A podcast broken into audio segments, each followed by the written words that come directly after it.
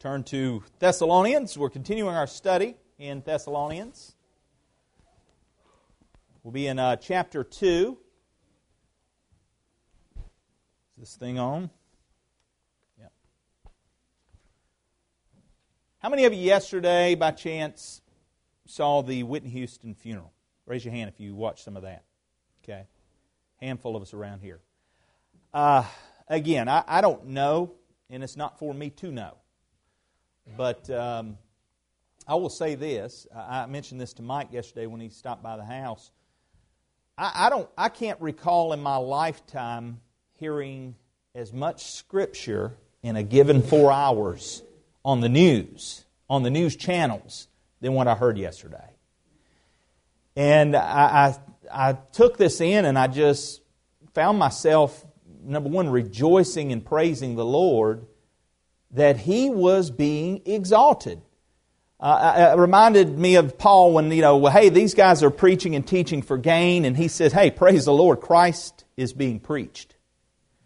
And again, I know there were some definite differences, and I could have done without the last man at the end because uh, his gospel was prosperity gospel, which is not the gospel. But up to that point, some of the ones who spoke, uh, no doubt, knew the Lord and spoke in the power of the Lord phenomenal. I, I, I really was impressed with uh, the message that was put forth, and there was enough truth. And, and again, this is what I, I, I found myself just rejoicing in the Lord because He was lifted up, and there was enough enough truth there that someone who genuinely was seeking heard. Jesus Christ is the way, the truth, and the life. And no one comes to the Father but by Him. That was quoted. That was put forward. And again, um, a lot can be said in the negative uh, as far as the lifestyle, the life choices that were made.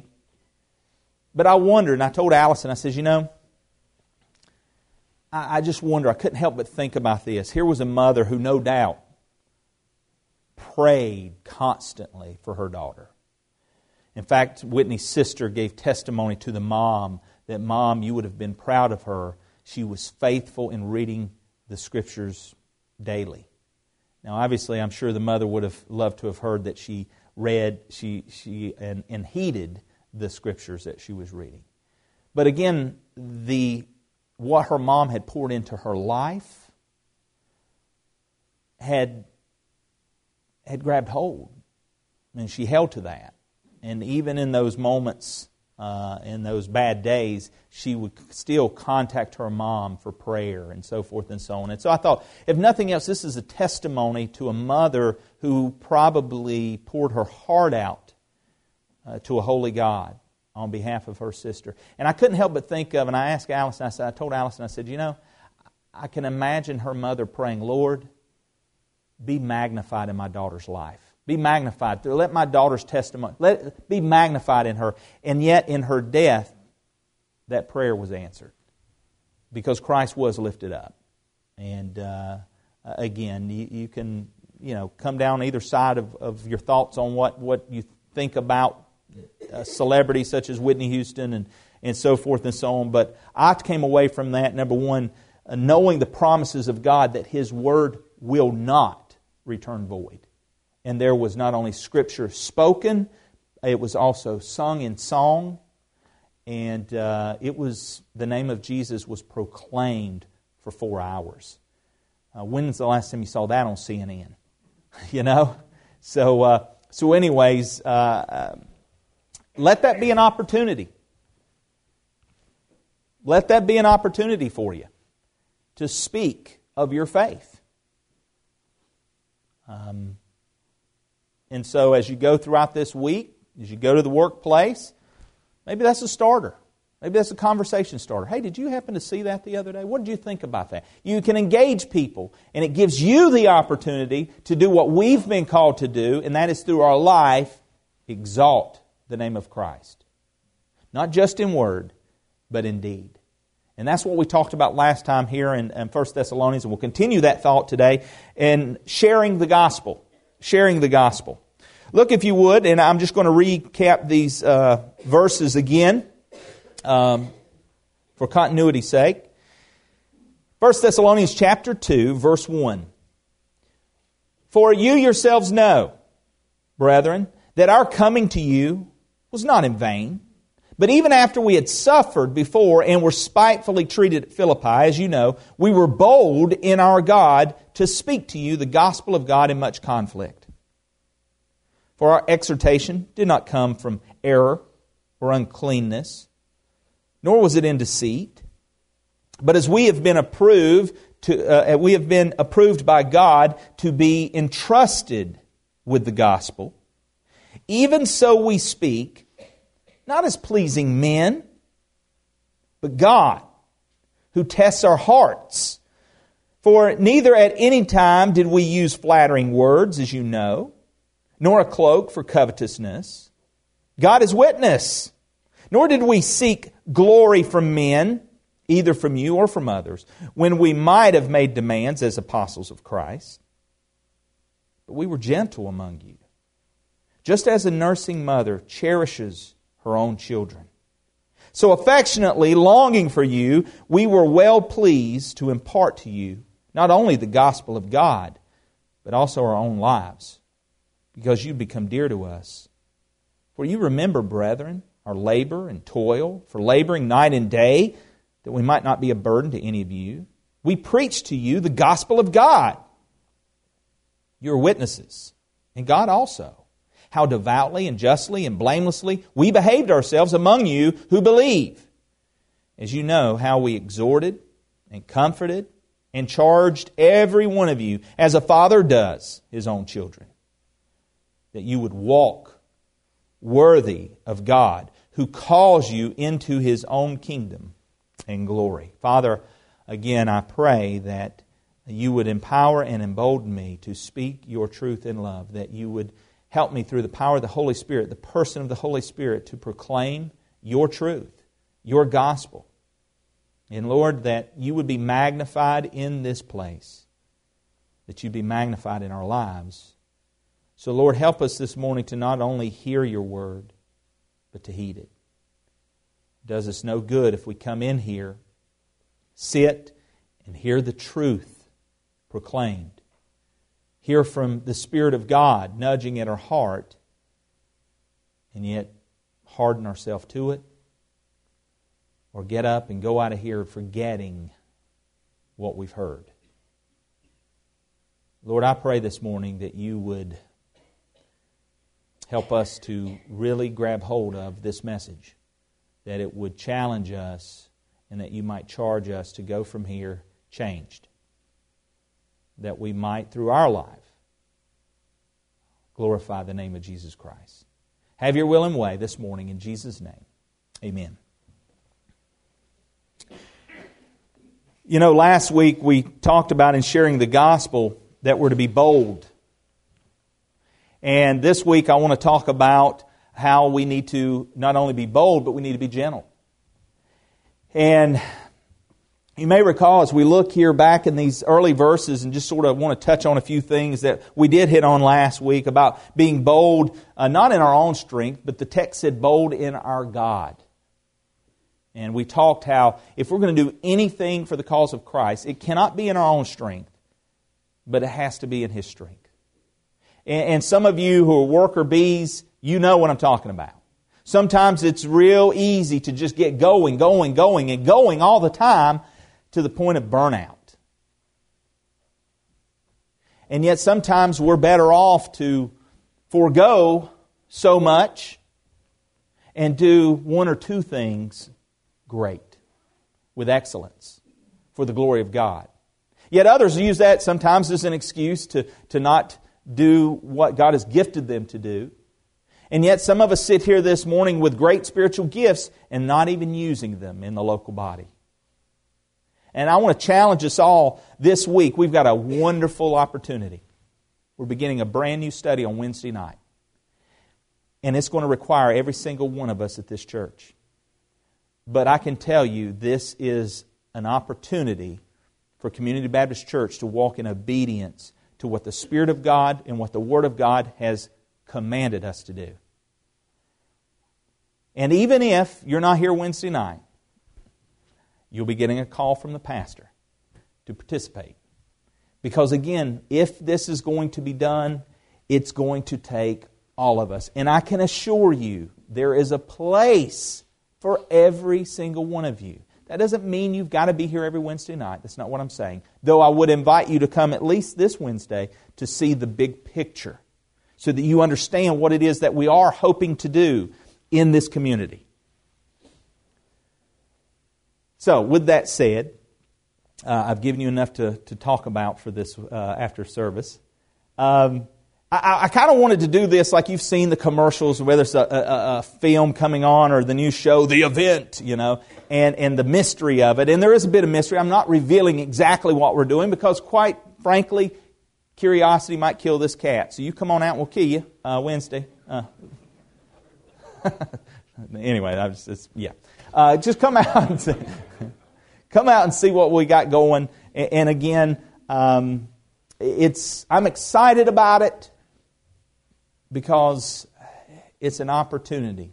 It's an opportunity for all of us uh, to pull together and really be in one accord in, in a direction that I feel confident God wants us to move in. With that said, Paul was telling the folks at Thessalonica, he says, Look, you know, you know, brethren, that our coming to you was not in vain. There were people who, were, who became believers as a result of them sharing the gospel, and they were bold in sharing that, that message. He said, Look, you know, you know what happened to us in Philippi? You remember how there was a big riot that broke out and, and they were uh, put in jail. They were beaten with rods. They were, they were cast into, uh, into prison there in the jail in Philippi and, and they sang praises to God and, and uh, the chains fell off and the doors opened and the Philippian jailer was getting ready to kill himself and, and they said, wait a minute, we're all still here. And he comes in and, and drops to his knees and says, what must I do to be saved? And their testimony obviously was eh, so powerful in not only their words but in their actions that it affected the lives of many. Especially starting there with that Philippian jailer and it went to his household. And we didn't touch on this, but again, all this you can find in the book of Acts and uh, the middle portion of Scripture there, 15, 16, 17. Look through there. And you can recount all that went on there and how Paul is, is uh, brought before uh, the, the council there and he's uh, smacked around a little bit for his sarcasm, which uh, that, that always gives me hope. Uh, Paul makes a sarcastic comment in that. Look it up. Don't take my word for it. Look it up. Be a Berean. And, um, anyways, he, uh, he tells them, look, this is, this is what happened to us at Philippi. You know the suffering that we endured. Now, I don't know about you, but you just got a nice beat down. Your wounds haven't even healed. You're carrying the scars. You could see how it'd be real easy to just next time keep your mouth shut. But no. Paul knew he knew that everything else to him was meaningless, it was dung.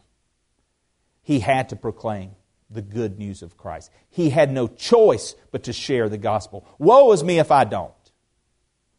And yet, we don't have that kind of motivation today, do we? And we try to do everything we can to keep from sharing the gospel.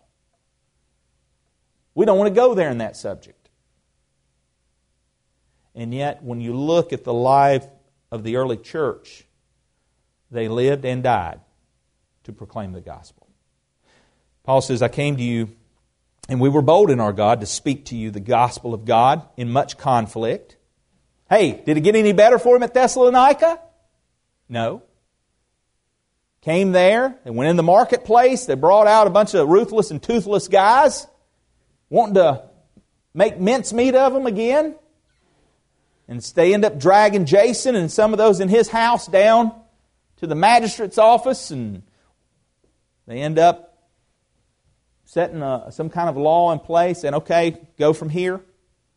Uh, just don't let this stuff happen again. Don't let this Paul come back in this town. And so they end up sneaking out, Paul and Timothy and Silas, on over to Berea, where they uh, begin to proclaim the gospel there again. Thessalonians heard some of those ruthless, toothless thugs heard they were over there, so they get their band of bandits and go over there as well. Run them out from Berea. And, and so Paul is writing back after he's uh, gathered uh, himself to uh, write this letter in, in Corinth, uh, and he finds out from Timothy because he sent Timothy back to Thessalonica because he wanted to know, man, what, what's going on over there? What's happened since we left? And he gets a good report back from Timothy that these believers are still meeting, they're still growing. And so Paul's encouraged with that. And he's writing and he's telling them, look, you know, you know my testimony.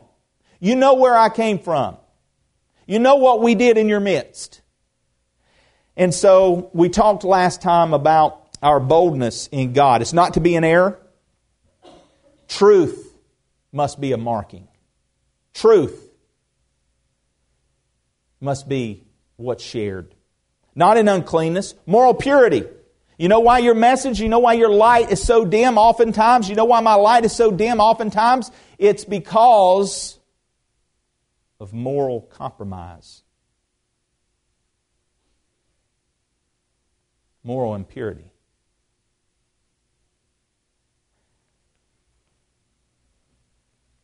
Do I really believe this book? I believe this book, and yet I, I'm not speaking of me personally, but maybe this fits you. Maybe at times, and I know it fit me. I believe this book, and yet I'm engaging in sex outside of marriage.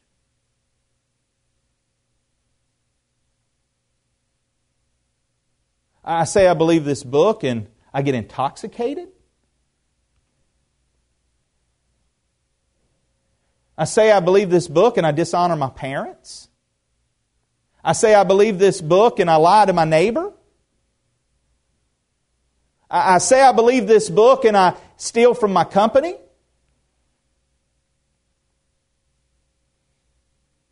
You know why our light's not bright, church? It's moral compromise. God wants a people of integrity. Now, look, you can shine a light on, uh, on anybody in any given situation and magnify that and go, aha!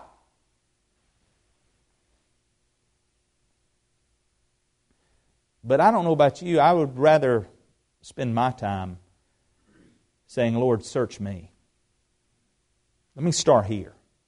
Search me. Search me and try me. See if there's any, any way in me that's not pleasing. And I can assure you we'll all stay busy with that one till eternity. But let me encourage you, he that's begun a good work in you, he will complete it until the day of redemption. We're not there yet, church. But there's a lot of us not even walking in that direction. And that's unacceptable. Paul writes to them, bold in our God, speaking about the message that he proclaimed, knowing that it was not in error, knowing that it was not in uncleanness, and not in deceit, craftiness, or guile. The idea there was kind of like a, a, a fishing bait, you know, and, the, and, and you want to trick the fish. You know, so you get one of those shiny little minnows that's got the hooks and it's going through the water and you want to hook them.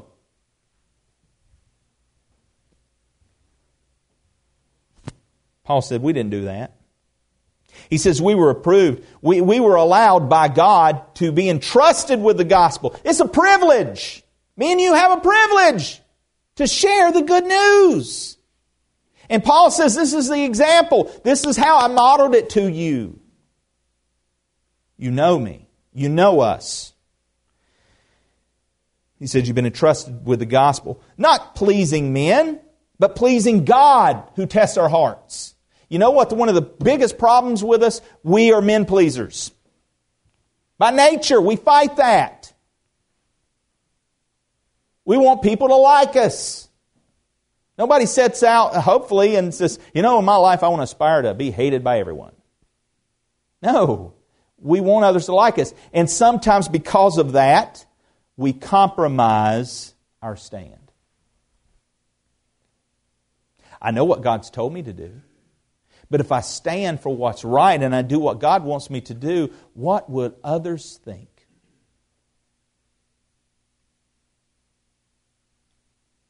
What would others think? That's a snare. The Bible says that the fear of man is a snare. We need to trust in God, not worry about what man might think. I tell you, that, that's one of the hardest things. I admit to you that 15 years ago today, 15 years ago today, I surrendered my life to Jesus Christ. I received Jesus Christ as my Lord and Savior. And you know what? For three months prior to that, I wrestled with the Spirit of God. Because I knew what it meant for my life. I had enough seeds planted in my heart. And this is what I kind of ran from for so long in my life. Was that I knew in my heart and mind that if I surrendered to God, it meant I had to give up certain things in my life. And the truth was, I loved those things more than I loved the thought of living for Christ. That's the truth. Now, some of you, you'll wrestle and justify just as I did for many years that that's not the case. God, you know I love you. You know I believe in you. You know I believe this book, but I'm just not ready right yet to fully commit my life to you because I don't want to be a hypocrite. That's kind of how I used to talk to God.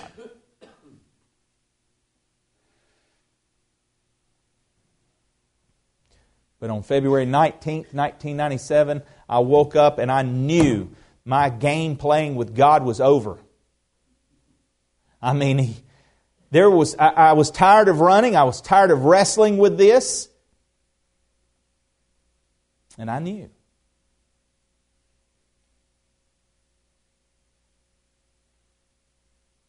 And I surrendered. And I can tell you, God changed my life. He changed my direction. But one of the hardest things was I knew I'd have to give up certain things. You heard this morning take up the cross daily. A real disciple has to constantly look at their own life. Guess what? As a pastor, I have to look at my life daily. Christian, you have to look at your life daily.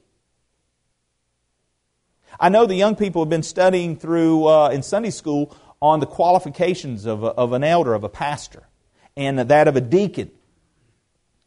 And when you go through that study and you look at those things, those aren't qualifications that were in effect five years ago.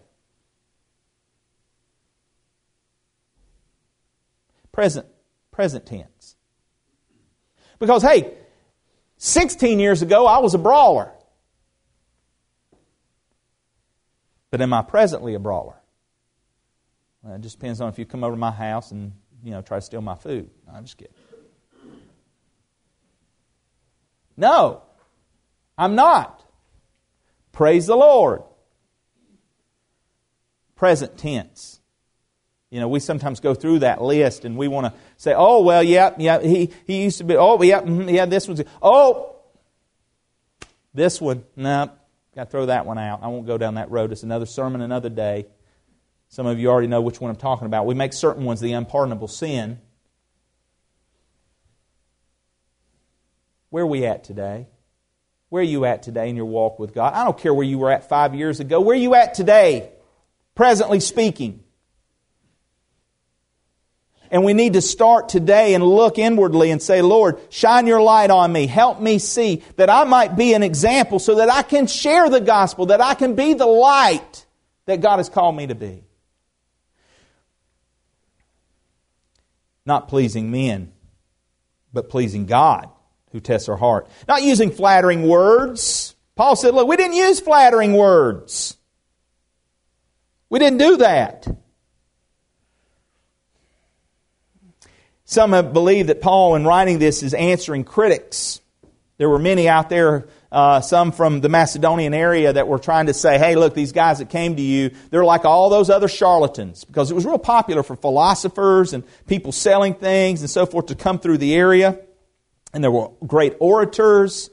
And this was a common practice.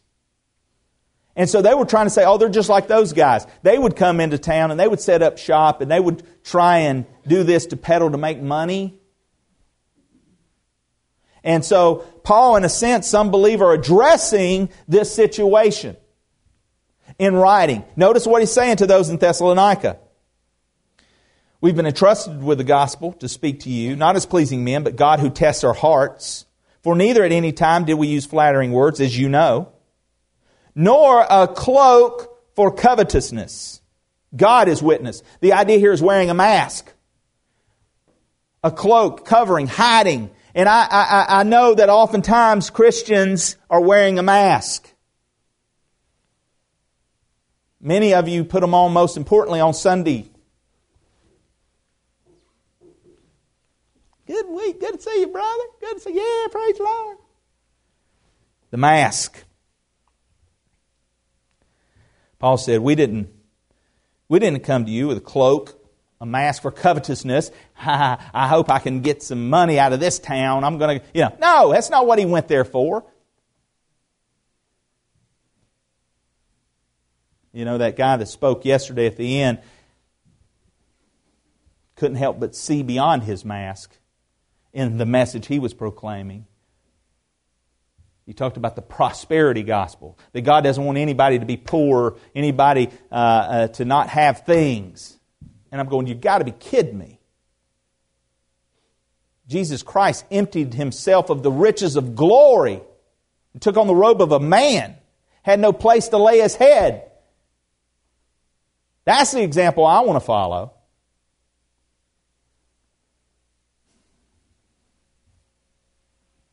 Ends up, Paul says, uh, nor did we. Uh, let me let me stop here because I want I want to hit this. This is kind of interesting here.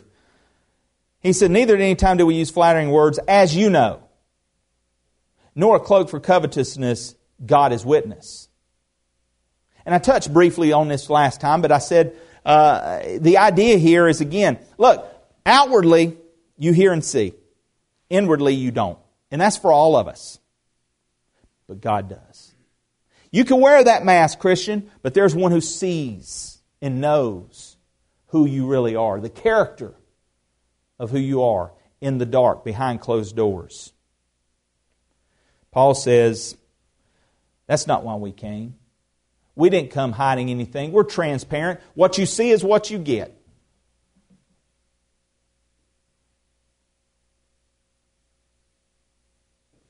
Nor did we seek glory from men, either from you or from others, when we might have made demands as apostles among you. Hey, look, he could have he could have pulled out that card, you know.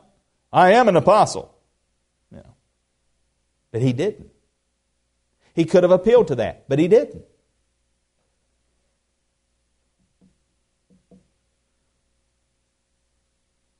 He goes on, he says, verse 7 But we were gentle among you. We were gentle among you. You know, I, I, before I move on to that, that subject of sharing the gospel with gentleness,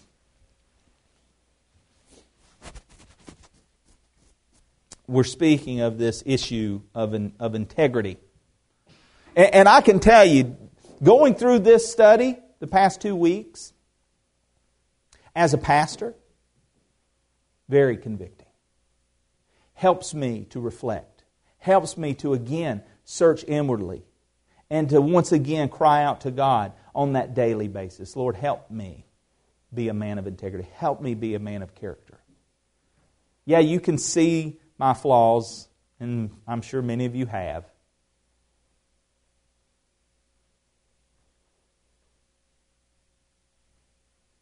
But God, by your grace, conform me into the image of your Son.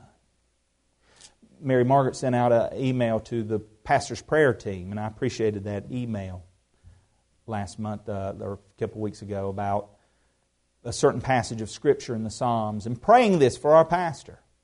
You know, here's another passage of Scripture that you can pray for your pastor. But you know, I go through a study like this, and it's easy for you to go through a study like this, and it's easy to look at this and say, hey, you know, that, that don't apply to me. That's the apostles. This is more for the pastor. But I remind you, church, we are all ministers of the gospel. Every one of us have been entrusted with the gospel. This isn't only for me to carry. This is a message for all of us. And so I hope that you too will respond in asking God, shine a light in me. Help me know. Help me be as I should be. Bill Hybels related a story of integrity in Leadership magazine. It illustrates proper humility in a leader. One evening, I stopped by the church just to encourage those who were there rehearsing for the spring musical. I didn't intend to stay long, so I parked my car next to the entrance. After a few minutes, I ran back to my car and drove home. The next morning, I found a note in my office mailbox. It read, A small thing, but Tuesday night, when you came to rehearsal, you parked in the no parking area. A reaction from one of my crew who did not recognize you after you got out of your car was there's another jerk in the no parking area. We try hard not to allow people, even workers, to park anywhere other than the parking lots. I would appreciate your cooperation too. It was signed by a member of our maintenance staff. This man's stock went up in my book because he had the courage to write to me about what could have been a slippage in my character. And he was right on the mark. As I drove up that night, I had thought, I shouldn't park here. But after all, I am the pastor. That translates, quote, I'm an exception to the rules, end quote. But that employee wouldn't allow me to sneak down the road labeled, quote, I'm an exception. I'm not the exception to church rules or any of God's rules. Exemplar, exemplary conduct means encouraging others to imitate us, even in the small matters. Good for this guy.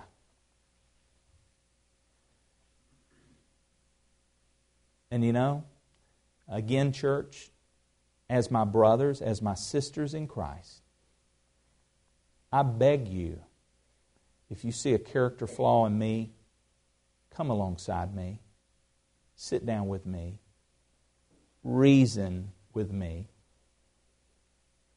I need that. I want that. I invite that. And shouldn't we all? I mean, if we really want to grow, if we're, if we're not playing games, if we want to genuinely be everything God wants me to be, everything that I need to be for the cause of Christ, shouldn't I be open to that kind of critique? Now, before I start getting flooded with knocks on my door, search your motive.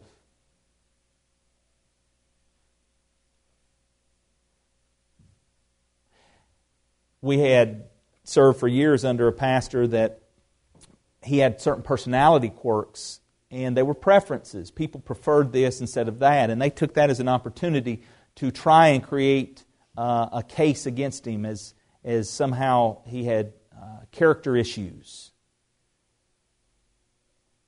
And that's not right. What I'm speaking of and what we're talking about here today are, are biblical issues. We're talking about the difference between truth and error. We're talking about moral purity and impurity, cleanness and uncleanness, sin. Paul says, You know me. You know me. So, proclaiming the gospel, sharing the gospel for all of us as ministers of the gospel, we need to do this. Be bold in our God, and we need to be gentle. Notice verses 7 through 11, what it says. Paul says to those in Thessalonica, he says, But we were gentle among you, just as a nursing mother cherishes her own children. As a nursing mother cherishes her own children.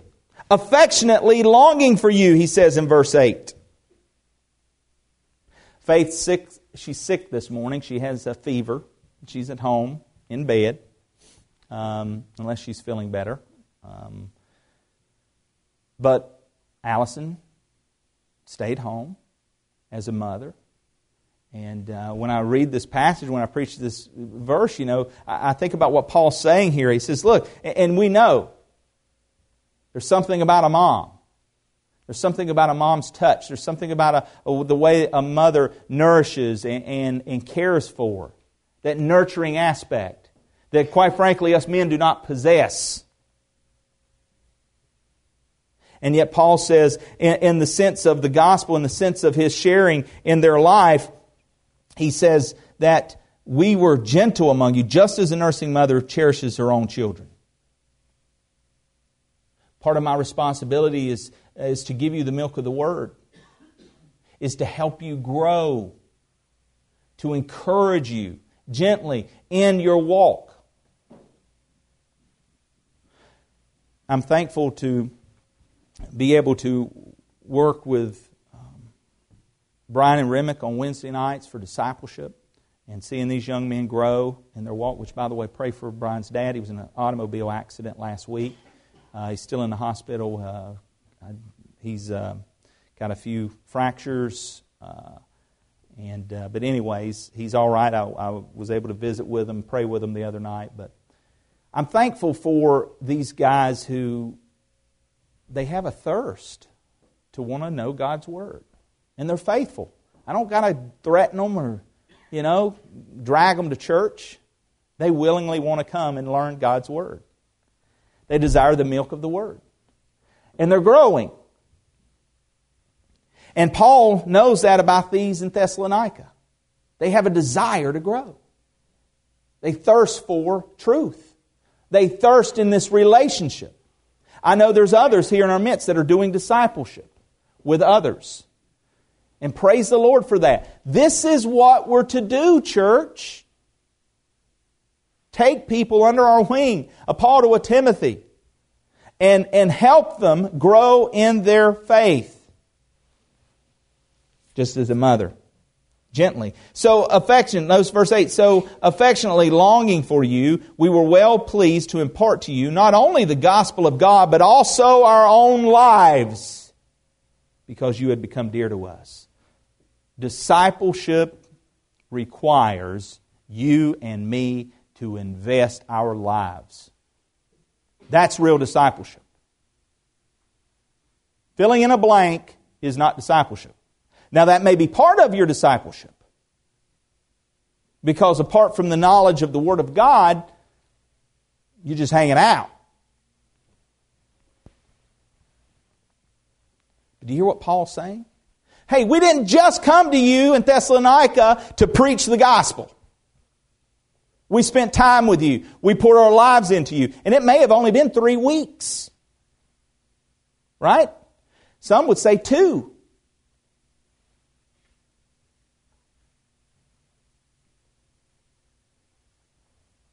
Maybe they arrived on that first Sabbath day and went into the synagogue and was there to the next Sabbath one week, taught. There the next week, two weeks, taught and left. I kind of believe that because of some of the comments I read here, that they were probably invested there a little longer before they were eventually ran out. But maybe it was only two weeks. But they invested in the lives of those that they were with, teaching them God's truth. Are you investing in the life of someone? Have you found a, a coworker or a couple or, or, or someone that you are pouring your life into? You need to. Pray about that. Pray that God will bring you to someone that you can share the gospel with and that you can begin to share the, the milk of God's Word with. You say, Well, I don't know enough myself. Well, what you do know, share it.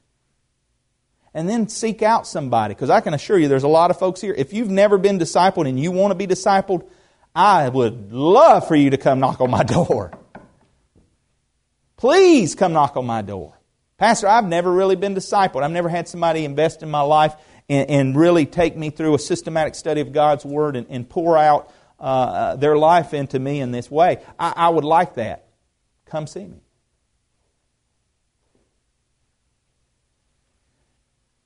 So, Paul says, hey, you know us. And in sharing the gospel, we need to be bold, but we need to be gentle. Gentle as a mother. And, he goes on, he says, For you remember, brethren, you remember our labor and toil for laboring night and day, that we might not be a burden to any of you. We preach to you the gospel of God. You know what Paul was doing? He had taken funds from another church that had given to him so that he could travel and preach the gospel, which, by the way, there's the heart of missions. We heard earlier about what's been done in Romania, and that's one of the missionary families that we support. And I know we haven't hit on this this year, uh, some of you I know have asked about faith promise giving, and, and, and, look, quite frankly, we've done that in the past several years since I've been here, and, and without fail, the numbers that are written down don't even come close to what's needed to support our current missionaries. But you know what happens? Praise the Lord, you guys give, and they are supported. And what we hope to do this year is the intent is to establish a stronger foundation for our missionaries. Some of them have been on the field for years and never saw an increase. How would you like that at your job if you served 15 years and never even got a single penny pay raise? So, one thing we hope to do, and that's not been the case here, but it's been the case in a lot of churches. And when I talk to these missionaries, it is the case that they've had some churches. One guy told me I, I was supported by a church for almost 17 years, and they never once gave me even a dime or dollar. He wasn't bitter about that. He was just sharing this is the reality of missions. While 17 years have passed in another country and the cost of living has skyrocketed. So, one of the things uh, I will encourage us all to do is to be faithful in giving towards missions. And by the way, for some of you that are new here, it's not out of our general budget. If you just give to the general fund, you give your tithe, that doesn't cover missions. We do missions separate from the budget. And I realize some of you aren't aware of that. And so when we give, my wife and I give, we use the envelopes and we'll write what goes to the general, and then we'll write what we want above and beyond our tithe that we want to go to missions. And I encourage all of you to practice that because it will enable us to, number one, give those missionaries that support so that they can do what we've been hearing they're doing out on the front line in these other countries. Paul did that. Paul had, had gotten some funds from another church, but see, he goes here to Thessalonica, and in the Thessalonica situation, because these people are accusing and saying, hey, Paul's no different. He's like these charlatans. He's just here for the money. What did Paul do to nip that in the bud? He said, look, I don't want any funds. I'm going to work early in the morning and late at night making tents. And so he made tents. And he sold them. That was his side business. And that's what he did. So that there would be no truth to the blame, to the slander that was being circulated out there. You see, that was Paul stepping forward with integrity, knowing, realizing what was being, what was being circulated, what was being said. He nips that in the bud. And he toiled day and night, laboring night and day, that we might not be a burden to any of you. We preach to you the gospel. You are witnesses, and God also. Here again, appealing both to man and to God as his witness. And he says, how devoutly and justly and blamelessly we behaved ourselves among you who believe. He says that their labor and toil was so it would not be a burden. And, and, he noticed, he says how we behaved. They were, they, were, they were devout in their behavior. The behavior was God honoring. They were just in what they did and blameless. Now, a lot of folks think blameless, they miss this. They think blameless means that they're perfect. No, that's not what it means to be blameless. Let me give it to you this way. Blameless, if you're blameless, it means the mud don't stick. You understand what I'm saying? The mud don't stick. If you are in leadership, it's not a matter of if you're going to be slandered or gossiped about or talked about or that someone's not going to accuse. It's a matter of when. It's going to happen. It's going to happen. The question is does it stick? Does the mud stick?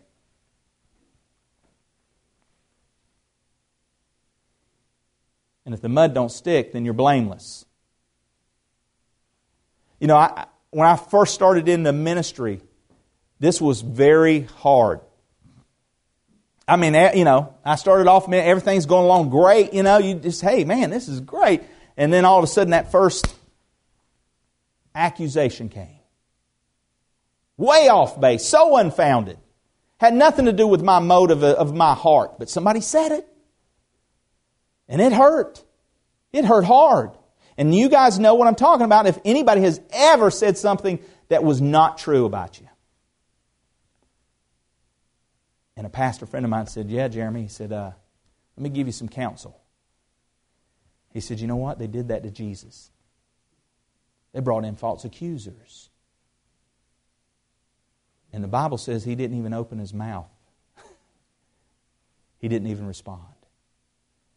Can I tell you how hard that first, when that first happened, I wanted to set a chair here and a chair there, and I wanted to look at the person who made that comment and said, okay, now you said this about me. Why did you say that about me? That's not, and I wanted, you know, I want to get this out because, man, that's my integrity. That's my testimony. I, I'm 25 years old when I come out of the world, and, and when God changed my heart and direction, He changed my heart and my direction.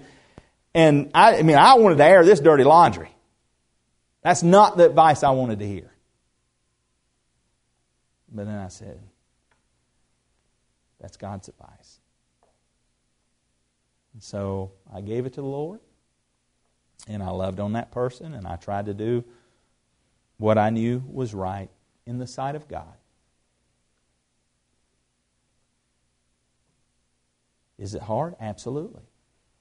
And if you're in leadership, it's not a matter of if, it's a matter of when. Somebody doesn't like the way you done you, you did this or you did that. Paul said, Look, you know, God's our witness.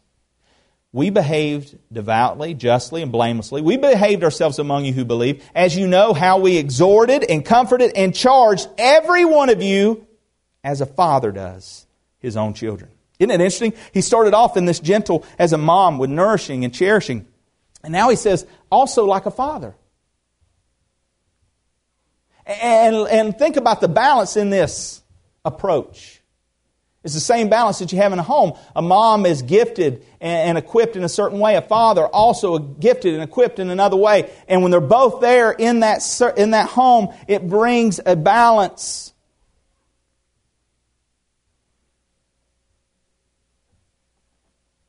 And yet we see here that as a father, a father exhorts, comforts, and charges. And, and, so you look at this. Paul says, look, you know how we were when we were there with you. We behaved uh, like a, like a father who exhorted you.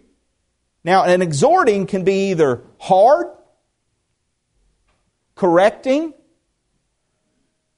or soft and encouraging. It can go both ways. I can exhort you, and exhorting sometimes can be more of a, uh, like I say, more of a forceful um, rebuke almost. And you, some of you know, you either grew up with a dad like this or you've heard me talk to Luke. You know, son, you know, you need to do this. Exhorting. Paul had to do that. He was also had to comfort. You know? Dads, you comforting? You comforting your children? Anyway, Paul here says, from, and from a believer's standpoint, uh, part of his job as their father in the faith was to exhort them and to comfort them and to charge them, every one of you.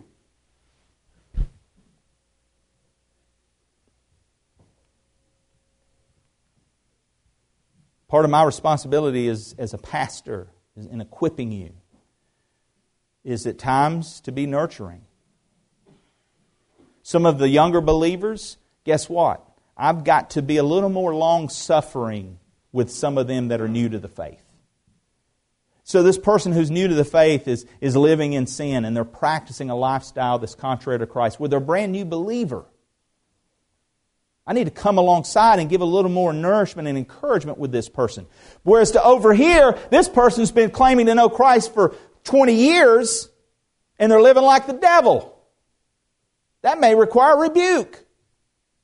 Well, you didn't do that to that person over there. Absolutely, they're a baby. You know, I expect some behavior from Sarah. I don't expect other behavior from, from faith. You know, there's a difference. And we have to discern sometimes in the situations and in the circumstances. Not that the truth is uh, changed. The truth's the same. If this person is living an immoral lifestyle, it's immoral lifestyle. If this person is living an immoral lifestyle, it's an immoral lifestyle. But how I handle this person to get them to understand that same truth may be a little different than how I handle this person. And there again, that's too where our giftedness as believers in this local body comes into play. Some of you are better gifted with the gift of mercy and encouragement. And some of us others are maybe gifted with, the, with prophecy and we're a little more exhorting. And you know what? That tool's needed for this job where this tool's needed for that job. I just called you all tools. You didn't get that. anyway, we're all in God's hands, right? Let me wrap this up. Gentle, like a mother, like a father. So what's our application? What is Paul, what are we, what are you telling us, Paul? What are you writing this to the Thessalonican believers? How does this apply to me? He says, For you remember, brethren, our labor, toil, and toil for laboring night and day, that we might not be a burden to any of you. We preach to you the gospel of God. You're witnesses, and God also, how devoutly and justly and blamelessly we behaved ourselves among you who believe. As you know how we exhorted and comforted and charged every one of you as a father does his own children. What's the point? That you would walk worthy of God. The point is that you would walk worthy of God, who calls you into his own kingdom and glory. You want to know what you need to get out of this message today? Walk worthy. You're a Christian. You're a Christian. Walk worthy. You know, our Sunday school study this morning, it was great. He gave an illustration. I'm going to use it today. He talked about how he discovered something about a closet. And inside the closet is dark. It's dark inside the closet. But when he opens the door, it lets the light in. And I thought at first too, just like you're thinking, wow, that's a, that's a novel, that's an amazing breakthrough. But he went on and he talked about when you open the door, does the darkness overtake the light? No. The light floods into the darkness. And now you can see. Whereas to before, if you were in that closet and it's pitch black, you don't see anything. You're in the darkness. But when that light comes in, it overtakes the darkness. Christian, we live in a dark world. But we possess, as believers in Christ, the light, the hope the world needs in this dark world. We've got to let the light overtake the darkness. We've got to be that city on a hill. We've got to walk worthy of God. Ephesians 4 1 tells us I therefore, the prisoner of the Lord, beseech you, I beg you to walk worthy of the calling with which you were called. You name the name of Christ, and yet he tells us again, and we know these because we, we spent a year plus in Ephesians. Therefore, be imitators of God.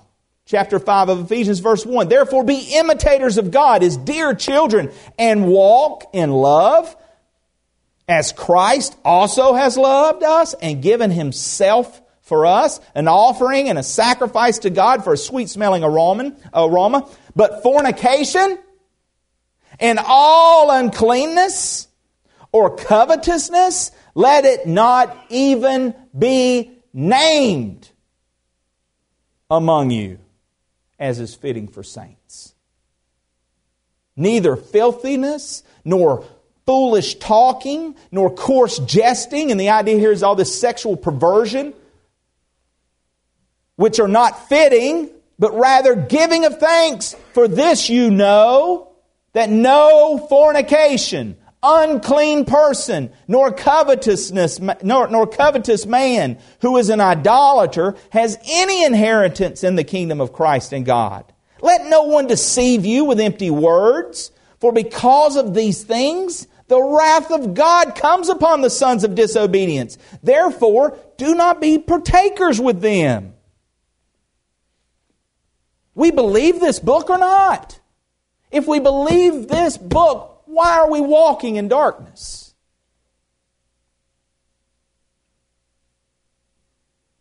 We got to share the gospel. We got to share it with boldness. We got to share it with gentleness.